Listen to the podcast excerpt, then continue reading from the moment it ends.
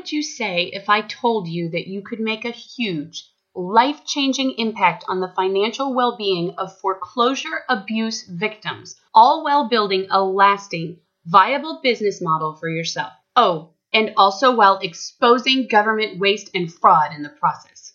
If you're like most of my savvy, passionate listeners, you'd say, Tell me more. Well, I'll tell you all the details right now. I'm Carol Ellis. This is episode 54. You're listening to Real Estate Investing Today, the one podcast that tomorrow's real estate moguls listen to today, where in just nine minutes or less each day of the week, you receive fresh real estate investing strategies, leading edge financial tips, and relevant news nuggets, along with full access to the infamous REI Today Vault. Coming to you now from iTunes, Stitcher, and online at rei.today. Here's your host, Carol Ellis. Let's jump right in because I just love this story, and it's a true one, which makes it even better. There's a guy living in the Midwest. We'll call him Joel, and you'll see in a second why we aren't using his real name.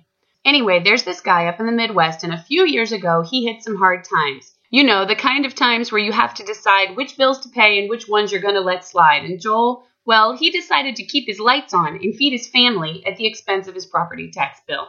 And as these things go, that property tax bill mounted up, but Joel still was working hard, feeding his family, keeping his lights on, and he just couldn't catch those taxes up until one day, three or four years after that first delinquency, Joel's house was foreclosed by the local government and he had to move out so that it could be sold at auction. And now you know why we're calling him Joel instead of his real name.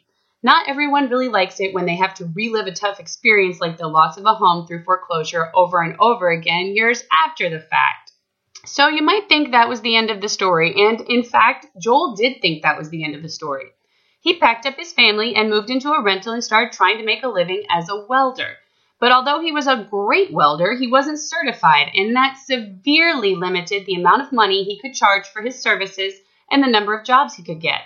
He was in a kind of vicious cycle that seemed like he might never get out of until, and this is where the story gets good for Joel and a certain real estate investor named Bob, his real name, and I'll tell you more about him in a minute. Anyway, until Bob called Joel up with some fantastic, seemed too good to be true, but it was true news. The city government that had foreclosed on Joel years ago and sold his home at auction had actually sold that property for way, way more than Joe owed in taxes, and that money, called an overage, by the way, had been sitting in a government slush fund where it would have stayed forever if Bob hadn't spotted it. And now Bob was prepared to send Joel a $12,000 check in the mail. Now, before we get back to that check and exactly what it meant for Joel, let's take a minute to talk about real estate investor Bob. Bob's not just a real estate investor, he's also a real estate attorney. And he's been using this overage system to right the wrongs done to foreclosure victims every time there is a tax sale anywhere in the country. And he's also managed to build a really nice business out of the process as well. Bob has a proven, well oiled machine of a system for identifying overages and finding the individuals who are owed. And do you think that they're happy to pay Bob a finder's fee for that service? Well, I'll get back to Joel's story and then I'll let you tell me. So, anyway, Bob called up Joel and told him that he had $12,000 to send him. And Joel went through the roof with joy. He actually offered to drive to my office, which was several states away, to pick up the check, Bob told me, adding that he FedExed it so it would get there overnight. What did Joel do with the money? Well, he got certified as a welder.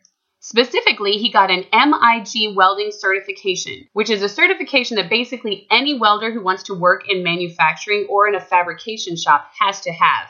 It's not cheap to get, but it meant, Joel told Bob, he would be able to make $68 an hour and probably fantastic overtime on top of that. As you can imagine, that was pretty life changing. And it sure means that Joel is unlikely to ever lose another house to tax sale. And what did Bob get out of it from a monetary standpoint? Because admit it, you're wondering. And there's nothing wrong with wondering. Unless you're a trust fund baby, you probably can't be a full time philanthropist starting today.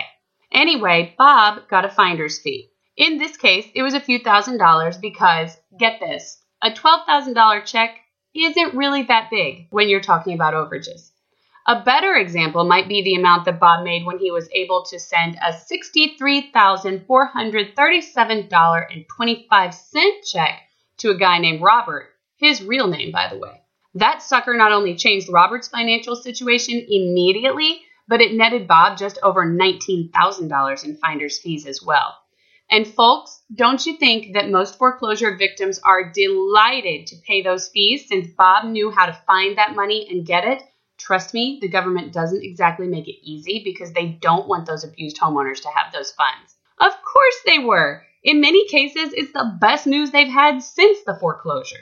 And you don't just have to believe me either. You can get all the details on how this works, how you can do it, and how you can build a highly profitable business literally playing Robin Hood, taking from the greedy government and giving back to the poor homeowners who have been victimized by that government by going right now to www.rei.today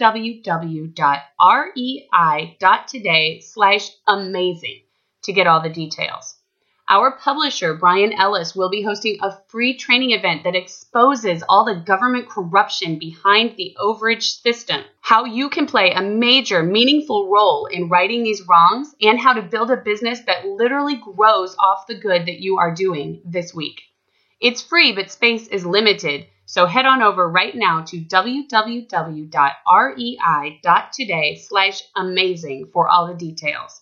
And if you want to see a few of the checks that Bob has gotten for his role in the Robinhood process, and remember when you check them out, those five figure suckers are a fraction of what the homeowner got. Check them out today in the REI Today vault. And if you looked yesterday, look again because I've got more. Not yet a member? I've got you covered.